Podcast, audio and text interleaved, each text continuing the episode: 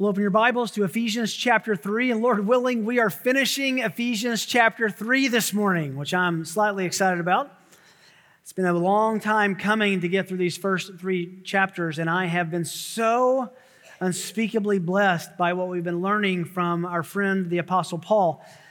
As you know, the last part of Ephesians is a prayer. It's the second prayer that he offers in this uh, little epistle. And as he prays, it's very instructive to us at a lot of levels. It tells us, it gives us an example rather of how to pray. It also gives us how we should be the answers to prayer requests. So, very encouraged at every level of this. In order to kind of remember where we are, we are looking at a little series of um, exploring what it means to implore the God who hears. And this morning, we'll be looking specifically at praying with confidence in God's ability. Praying with confidence in God's ability. Let me read this text for us so it's fresh in our minds. Ephesians chapter 3, beginning in verse 14.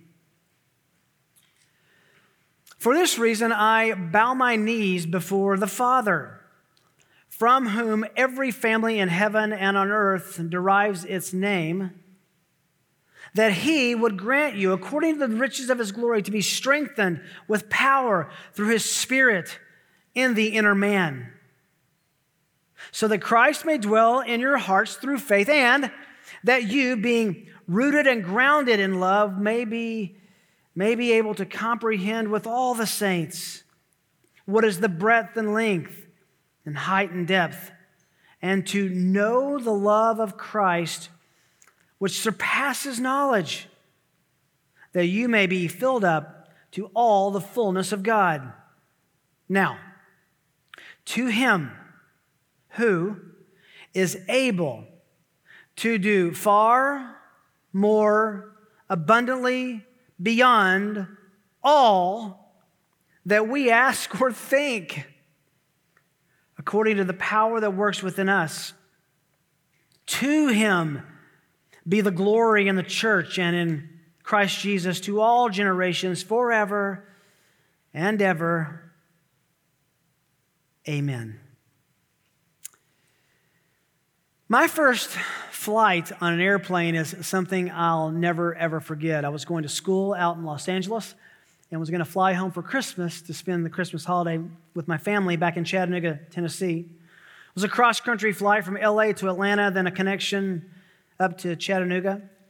And I was both excited and just slightly nervous, a little bit scared about it.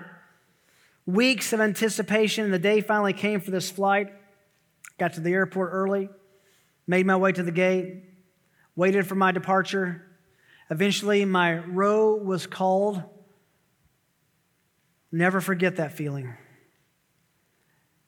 It's time to fly. Made my way to my seat, which I carefully picked out by the window, and my face was pressed up against the window to see everything that was happening, both out of curiosity and just to make sure that they were doing the right things. Of course, I didn't know what the right things were. We began to taxi out to the runway. We sat at the end of the airstrip, and then it was go time. The plane took off, and I remember feeling my back pressed against the back of the seat with the power of those jet engines. We gained speed, then the plane began to tilt upward. My head tilted backwards, and I looked down, and the ground was going away from me. Got out my Instamatic camera, and I probably took 100 pictures on that flight got into the clouds, I took a picture of white. It was the clouds.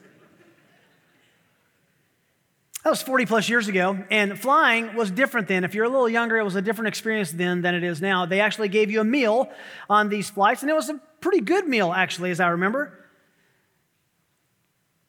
Now, a little background. I was, I was a poor college student, and I probably had a dollar or two in my pocket Was going home, excited to see my family.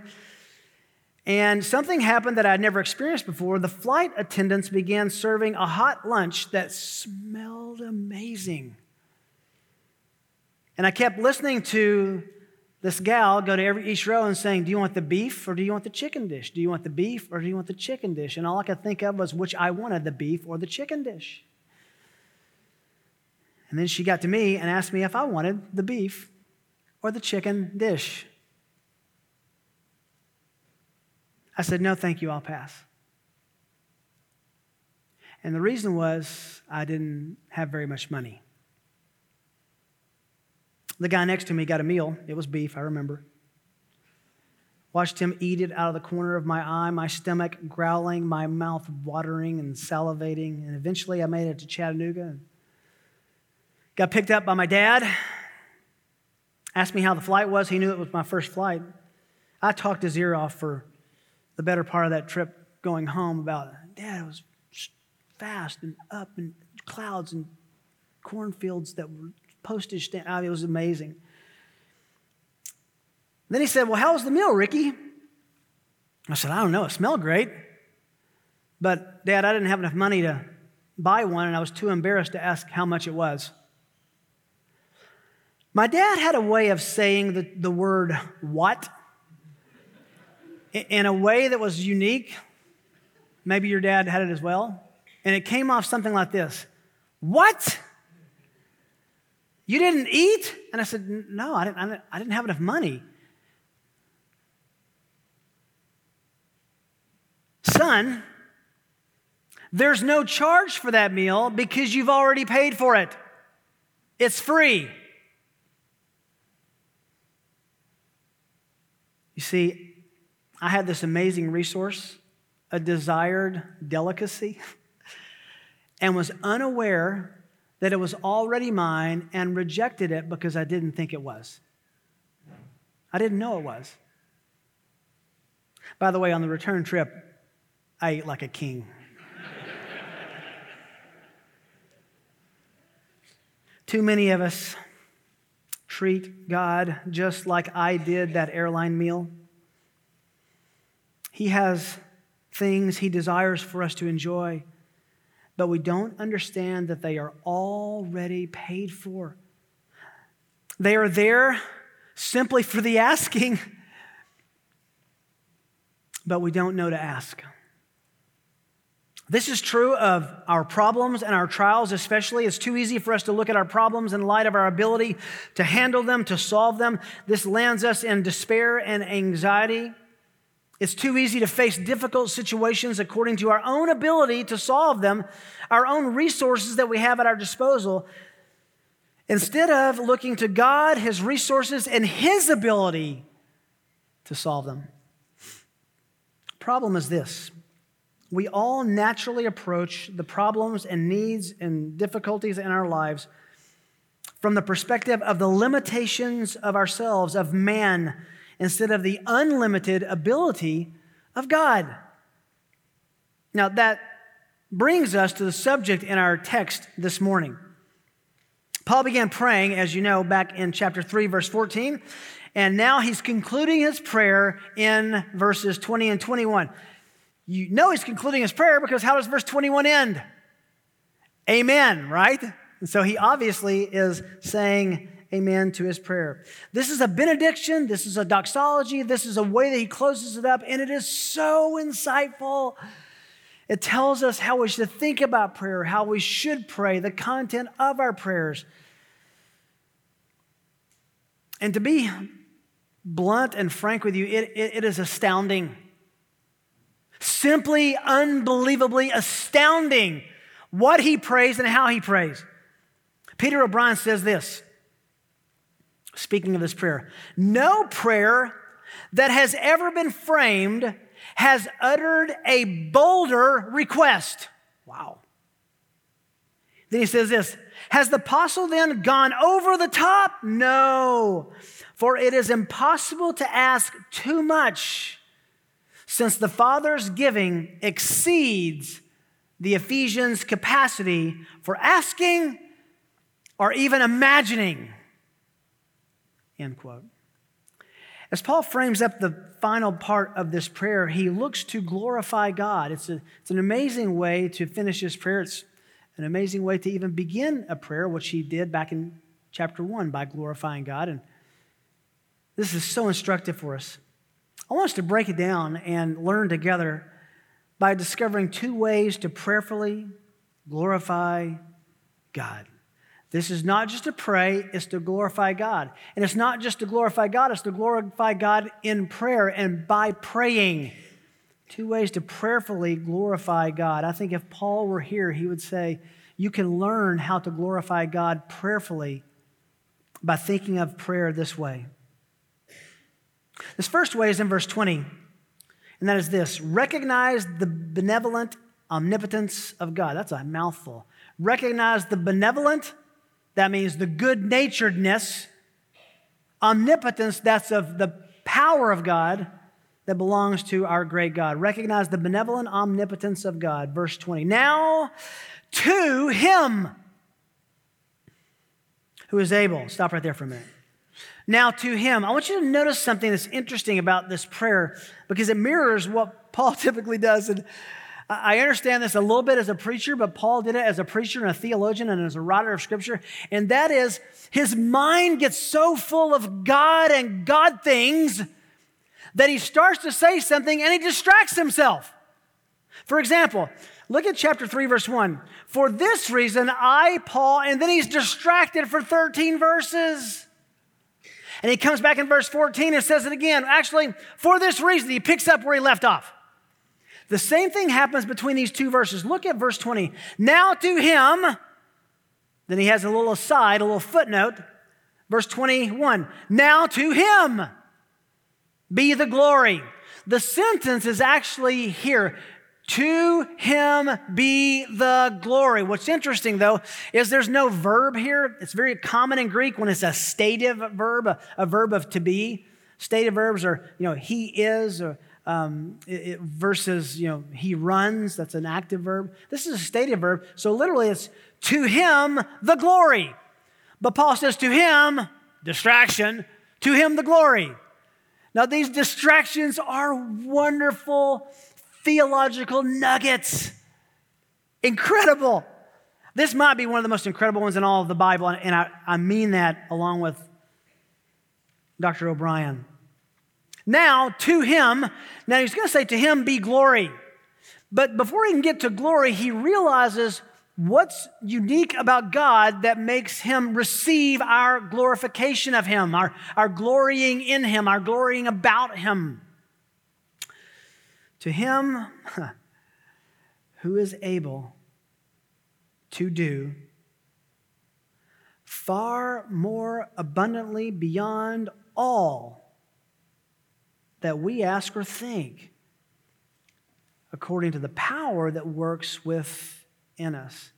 To get a running start into Paul's theology here, you have to go back to chapter 1, verse 3. Blessed be the God and Father of our Lord Jesus Christ, who has blessed us with every, not some, not selected, not a few, every spiritual blessing in the heavenly places in Christ Jesus. The sufficiency of these blessings, every spiritual blessings, he says, of God in Christ have already been paid. They've already been granted to us, just like that meal that I had already paid for and was available, but I didn't know I could take it. He, through the death of his son, has paid for every, every, not some, every spiritual blessing. Have you,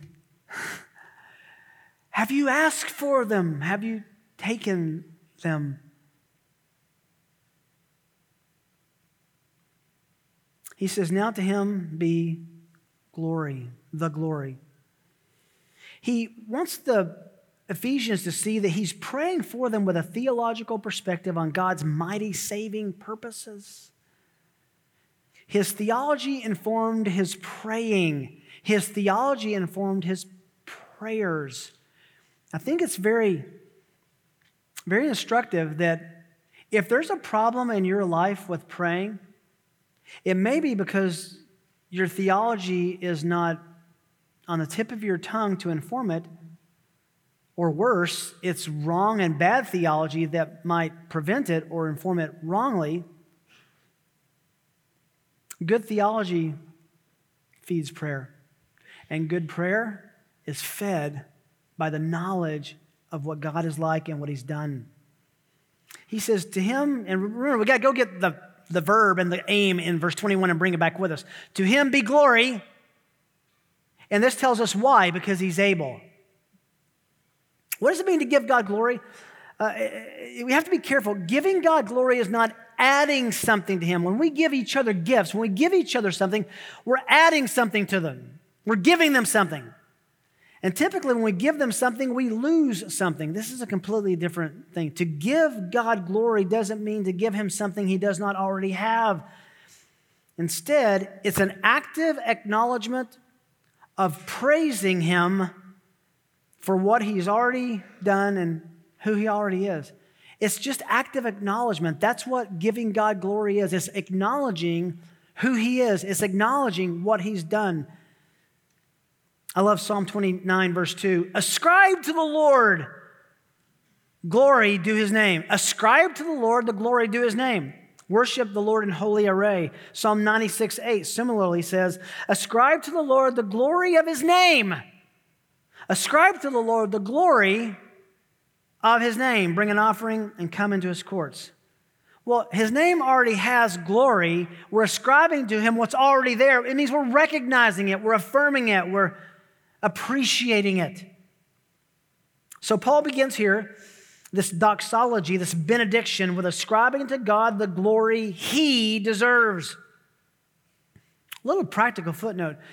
Do you, do you begin, do you ever begin your prayers with an ascription of the things that are magnificent and glorifying in God? Do you, do you ever begin by rehearsing in your mind and before your Lord the reasons that you're approaching Him in the first place. Paul does that here. He says, To Him, He's going to say, Be glory, but to Him, and he gets to Him and he stops. to Him, full stop. God, full stop. He can't go any further without talking about what's great about God. You know why? Because what was great about God was on his mind. It meant something to him. To him, and then he instantly says, who is able? Oh, what theology is there? Who is able? Now, theologians, many have rightly said this is a pyramid that starts at the top and kind of adds as it goes on. Just, just listen to this pyramid structure, if you can. He is able.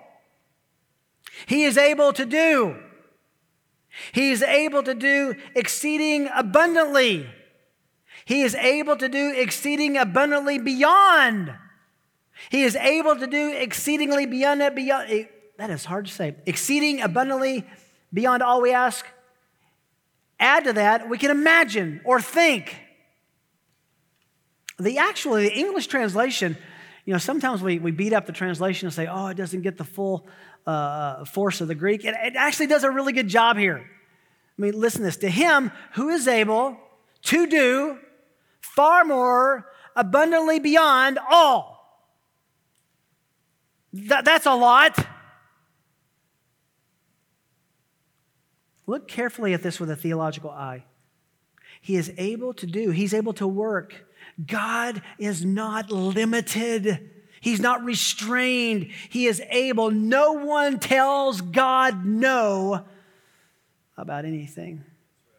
Nor is he restrained by power to do anything? How do I know that? He, he raised his son from the dead. Is there anything bigger than that? He created the universe by saying, exist. That's ability. He's not inactive, he's active. He's not dead, he's alive. He can do, he can work. He's able to do what we ask. God hears and God answers prayers. I mean, do you believe that? Will you believe that? Do, do, do, you believe that God is at this moment in heaven with his ear bent toward your heart,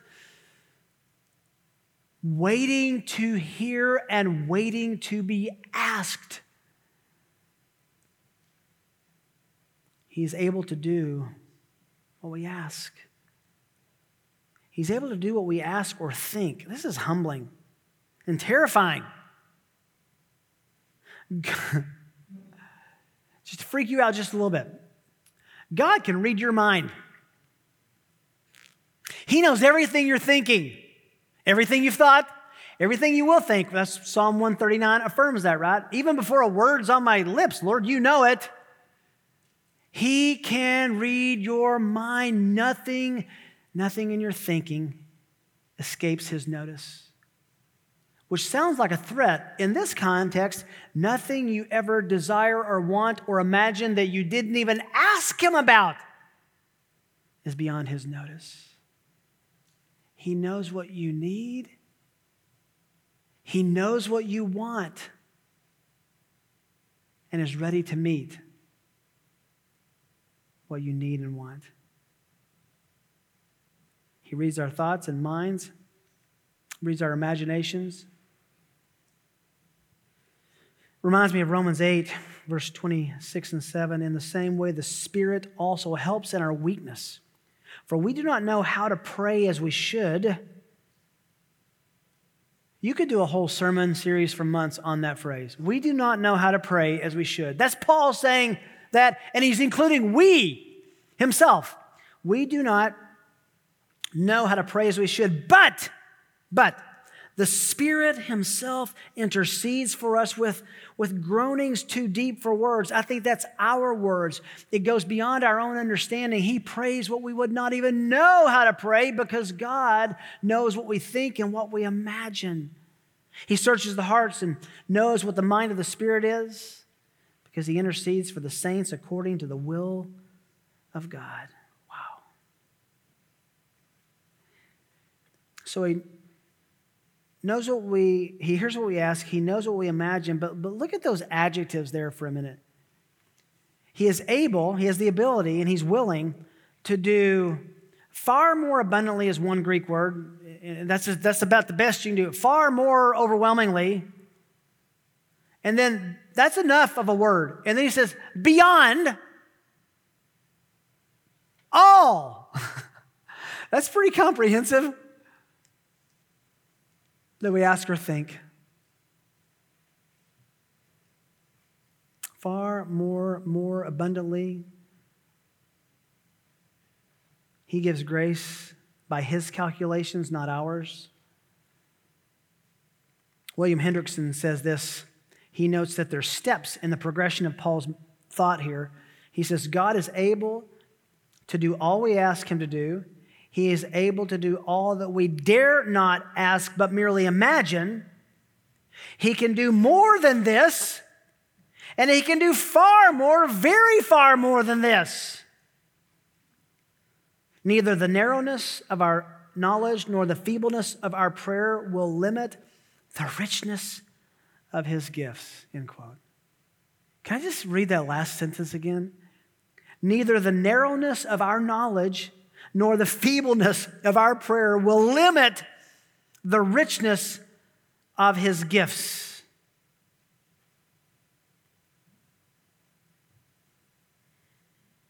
That flight attendant had no idea why I said no to the meal. She, she didn't.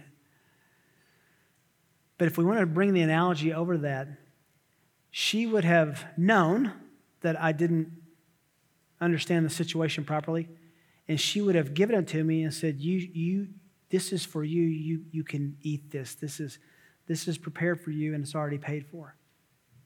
Because that's how God treats us.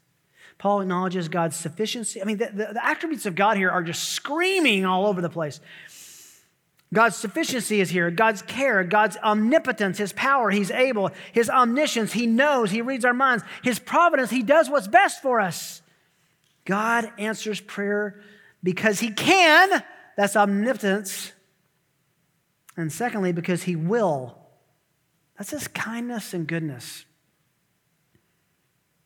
Notice his omnipotence in the last half of verse 20. He does this according to the power that works within us. Now, that should remind you of the power that works within us that we've already studied back up in chapter 3, verse 16. He prays that God would grant us according to the riches of his glory, to be strengthened with power through his Spirit in the inner man, so that, here's the prayer request, Christ may dwell in our hearts through faith. Be able to comprehend his love for us, live in the reality of that, respond because it's true. Here's some good news God knows every part of your life. You cannot even think or imagine anything that's not under His purview. He knows and He still cares. And He's ever ready to serve and support us and has the power to overcome anything that will be problematic or challenges. What a God! What a God! The fact that God can do far more than we ask or think is no encouragement unless we believe that He will do it. And He will. It reminds me of Romans 8 31, one of the most precious passages in my own heart. He, Paul says, What shall we say to these things? If God is for us, who is against us? Then this phrase He who did not spare his own son, think about that he didn't spare his own son, but delivered him over for us all. How will he not also with him, Jesus, freely give us all things?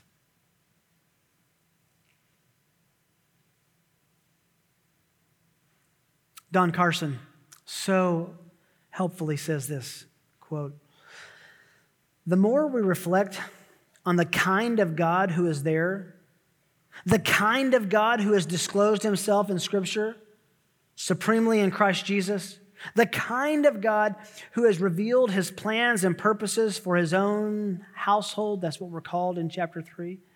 The kind of God who hears, the kind of God who answers prayer. The more we think about that kind of God, he says, the more we shall be encouraged to pray. Prayerlessness is often an index to our ignorance of God. Prayerlessness is often an index to our ignorance of God. If we don't pray, it's because we're ignorant of God, he says. Real and vital knowledge of God not only teaches us what to pray, but gives us a powerful incentive to pray, end quote. Many years ago, I uh, had a friend um, in another state who was very uh, well to do, very wealthy, and most people knew that. It was clear who he was and what he did. And I remember having a talk with him one time, and uh, he said, You know, my wealth has taught me something about, about God that's so different from me. He says, I know a lot of people try to get close to me because they, they wonder what they can get out of me. He says, That, that bothers me. And he said, So different is God because God is so wealthy and he wants us to know that so that the closer we get to him, the more we want from him.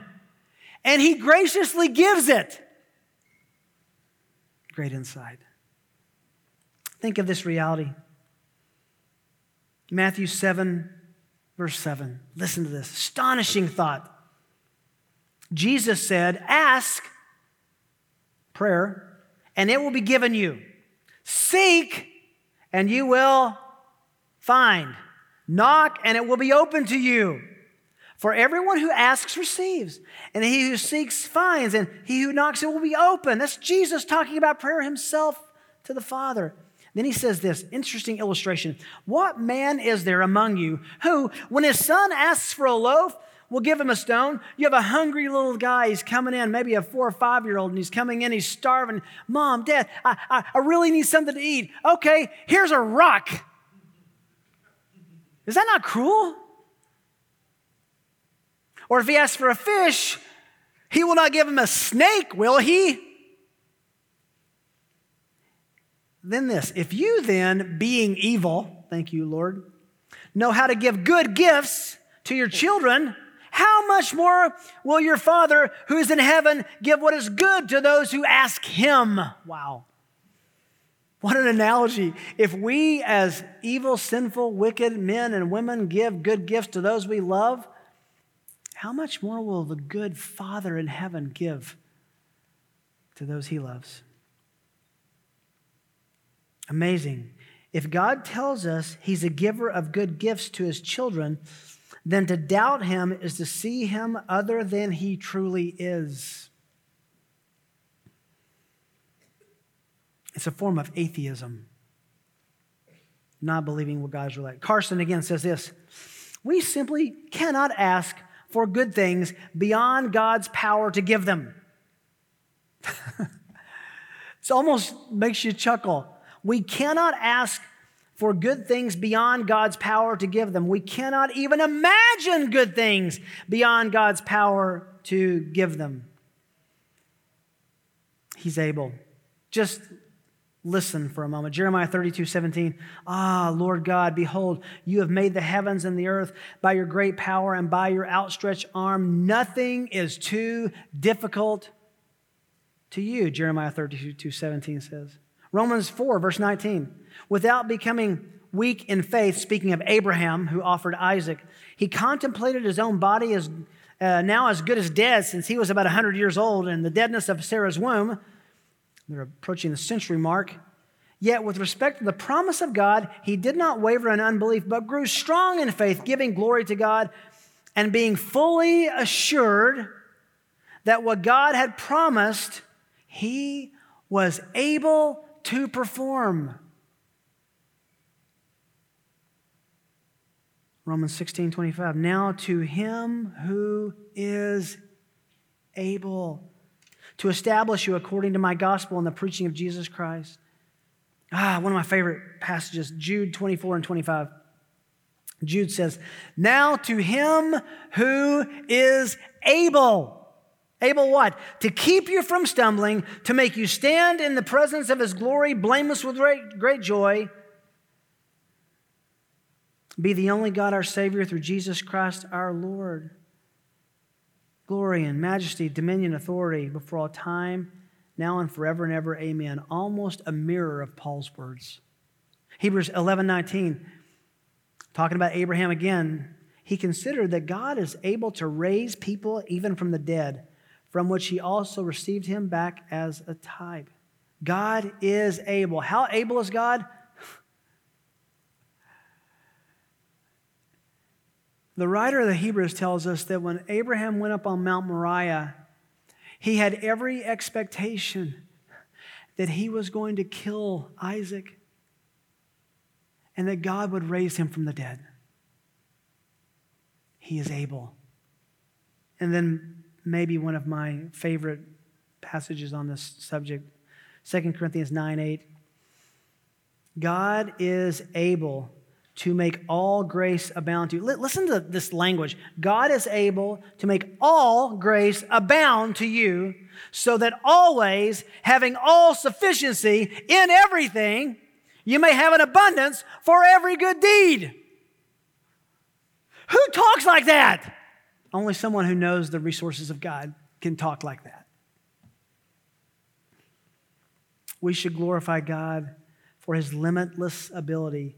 You know, I was looking at this passage and thinking this a way to think about that is God has omnipotent benevolence, all powerful goodness, but he also has benevolent omnipotence, all good power. They both modify each other. You cannot seek God for something that He has no ability or limited ability to answer for your good and for His glory. But Paul doesn't end there.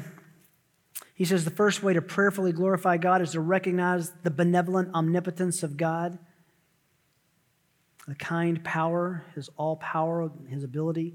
Secondly, magnify the far reaching magnificence of God. Now remember, we saw in verse 20, to him, then he had the aside, who is able. Now he comes back up to him, he picks that up again. To him be glory, the glory, be the glory. Glory is an interesting concept. We've looked at it many times in our studies. Glory has an Old Testament and a New Testament kind of nuance. The Old Testament glory is the word kavod. It means heaviness. It's uh, uh, ultimate reality. It's, it's picking something up and it's heavier than you thought it would be. The New Testament is the word doxa, which means unapproachable light. It was often used in a secular way of the sun. If you look at the sun, you see the glory of the sun. We see John in Revelation chapter 1, he sees the risen Christ and he says he was brighter than the sun. You understand then why he fell down as a dead man. To him be glory. Now, remember, we don't give God glory. We ascribe to him glory. We're agreeing with his glorified attributes but we want him to receive glory from our acknowledgement of who he is and what he's done. To him be the glory. Framing our prayers with specific praise to God about God is a clear pattern in Scripture, and that's what Paul does here. One of my my uh, uh, most intriguing, one of the most intriguing passages to me is to see David at the end of his life, how he prays. Just listen. Listen to how David's theology informed what he would say to God.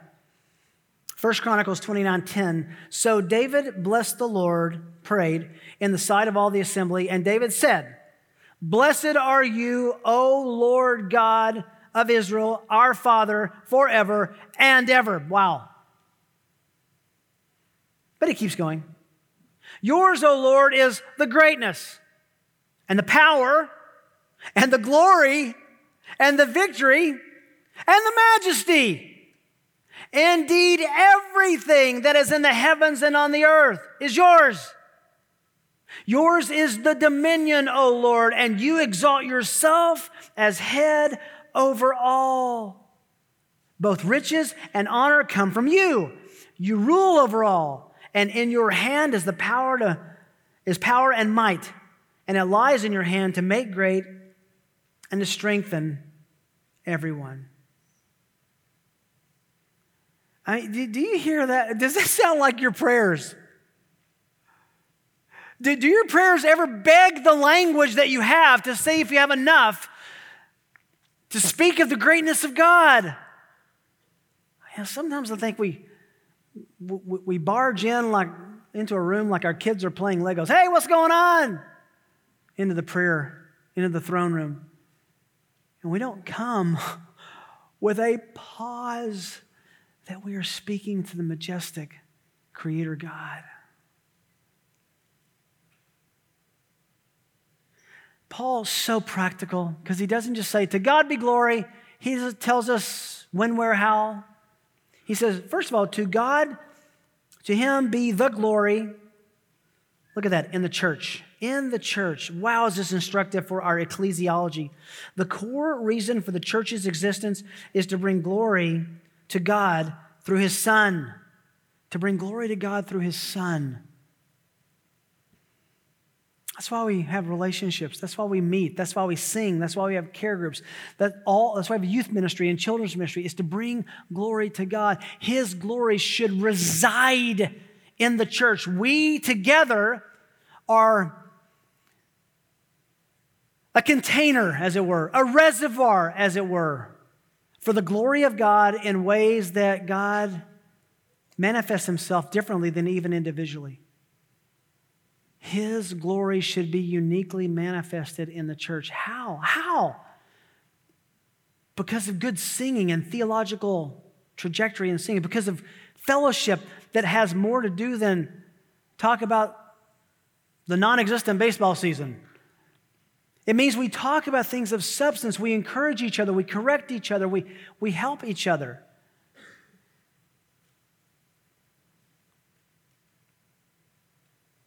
This is convicting to me to make sure that my relationships in the church are uniquely, uniquely flavored by God's glory. This last week, I met with a couple of friends who I share many common interests with, and uh, we do a lot of things together. I just had to confess to these guys that, man, we, we share a lot of commonalities, but I, the thing we share most deeply and most is our love for Christ, and I feel like I have failed to make that the accent that it needs to be. And we made a plan to purposely have better discussions about our Lord. Can we all make a renewed effort to frame our relationships with each other around Christ Himself in the church? He says, In Christ Jesus, the glory of God is best seen in Jesus Christ. I think that's what he's saying. To him be the glory in Christ Jesus. In other words, to see God's glory is to pursue knowing Jesus Christ, his son. He just said that he would pray in verse 17 that he would dwell in our hearts through faith. Why? Because Colossians 2 9, in him all the fullness of deity dwells in bodily form. All that we need to know about God is in the precious Lord Jesus, which is why we keep reaching ahead to chapter 4, verse 20 in contrast to your old life, you did not learn Christ in this way, if indeed you have heard Him and been taught in Him, just as truth is in Jesus, he says. And we'll be there in just a few weeks.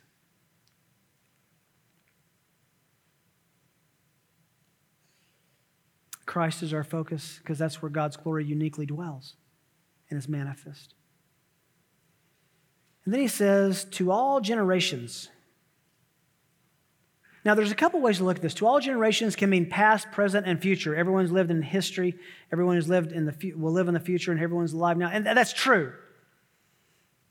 But I think it's a comprehensive phrase that just means everyone, as we'll see in the next phrase, all the time. A believer's purpose and desire is to see God glorified in and to everyone. That should make sense. Peter says in 1 Peter 2, Verse 9, you're a chosen race, a royal priesthood, a holy nation, a people for God's own possession, so that, so that you may proclaim the excellencies, that's the attributes, the excellencies of Him who called us out of darkness into His marvelous light. Our purpose in being saved and being the church is to proclaim what's excellent about God. How can you ever proclaim what's excellent about God without getting to the person of Christ? It's impossible. To all generations, past, present, future, everyone in our worldview, in, our, in the view of our world. All generations does have the idea of history, which is what I think he goes next to for all time, forever and ever, forever and ever. Romans 11:36 For from him and through him and to him God are all things to him be the glory forever. Amen. We uh, we as believers have this this wonderful hope that glorifying God in this life will bring treasured assurance and treasured perspective, comfort, solving of our anxieties. But we also know forever and ever means that there will be one day that's better than this. When faith becomes, we sang it, sight.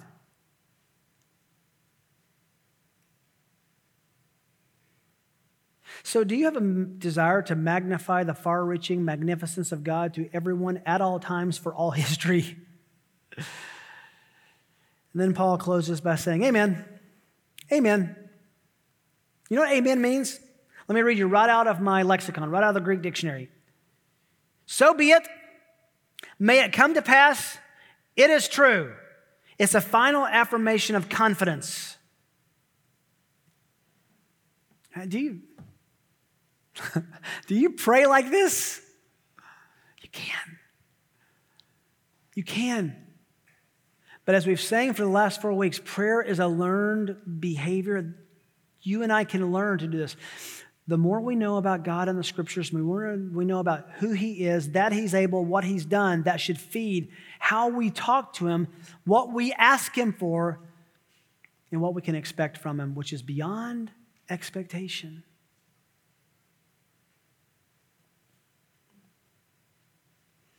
This is not new in the New Testament. We all know, uh, you likely know, the story of Hananiah, Mishael, and Azariah, otherwise known as Shadrach, Meshach, and Abednego. They were called by Nebuchadnezzar in Daniel chapter 3 to come and give worship to a giant image of gold that Nebuchadnezzar had made of himself, and they wouldn't. Then they were set up by their enemies where Nebuchadnezzar would test them to see if they would do this, and they didn't. And so Nebuchadnezzar confronts them. When he confronts them, he gives them an opportunity to bow the knee to this image. And they said no. Story you know very well. So they're thrown where? Into a fiery furnace, into a kiln to be burned alive. What I think is important, though, in that story is what they say, which I think is very, very instructive to us about God's ability. Listen very carefully.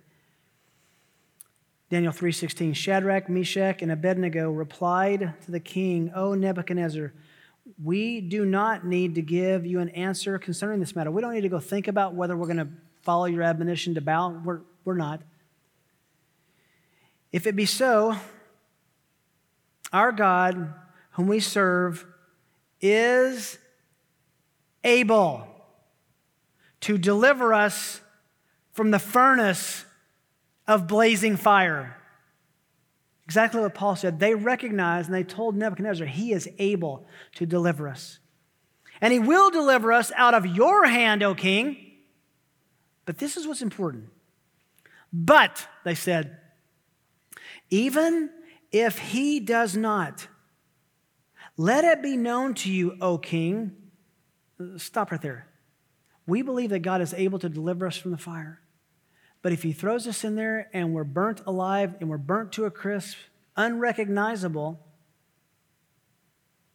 let it be known to you we are not going to serve your gods or worship the golden image that you set up. You know the story. He throws them in begrudgingly, they look, and not only are they not burning, there's another one in there who it says is as a son of God. I think likely the second person of the Trinity jumped in the fire with them, and they were preserved. Before they knew they would be preserved, though, listen, this is important. This affects our prayers because they said, God is able to deliver us, but if He chooses not to, He will deliver us out of your hand, O King. In other words, they knew that they would land in heaven. So praying for God's ability to be manifested to us doesn't is not a blank check, carte blanche, you get anything you want. We're praying according to the will of God for His glory, for our good, and we trust His answers because his answer will be more than we ask or think and better than we can imagine, even if it's not exactly what we prayed. Because he is good and he does good. How do you pray? How do you pray? How do you pray? A woman once approached the famous, famous British preacher G. Campbell Morgan after he preached and asked this Do you think we should pray for even the little things in our lives or just for the big things? His dignified British manner and wit, he replied, Madam, can you think of anything in your life that is big to God? Our prayers should be infused with confidence and purpose and we can pray because of our assurance with theological provision, precision, and insight to glorify God. Amen. Let it be so. Father, you are able to do more than we would ever ask, we would ever think. And you're good and you give good gifts. Please forgive us for our prayers being so small, so limited. So we just heard there is no big prayer to you, but you are able to do everything and more than we would ask or think. Increase our prayers in content, in depth, because we know you better. And the truth that we know about you motivates us to talk to you to seek you, to request things of you. You are so amazing and so kind to hear our prayers, to know our imaginations, and to, to graciously grant. May we be those who echo in heaven's court with abundant and ceaseless prayer and praise. Amen.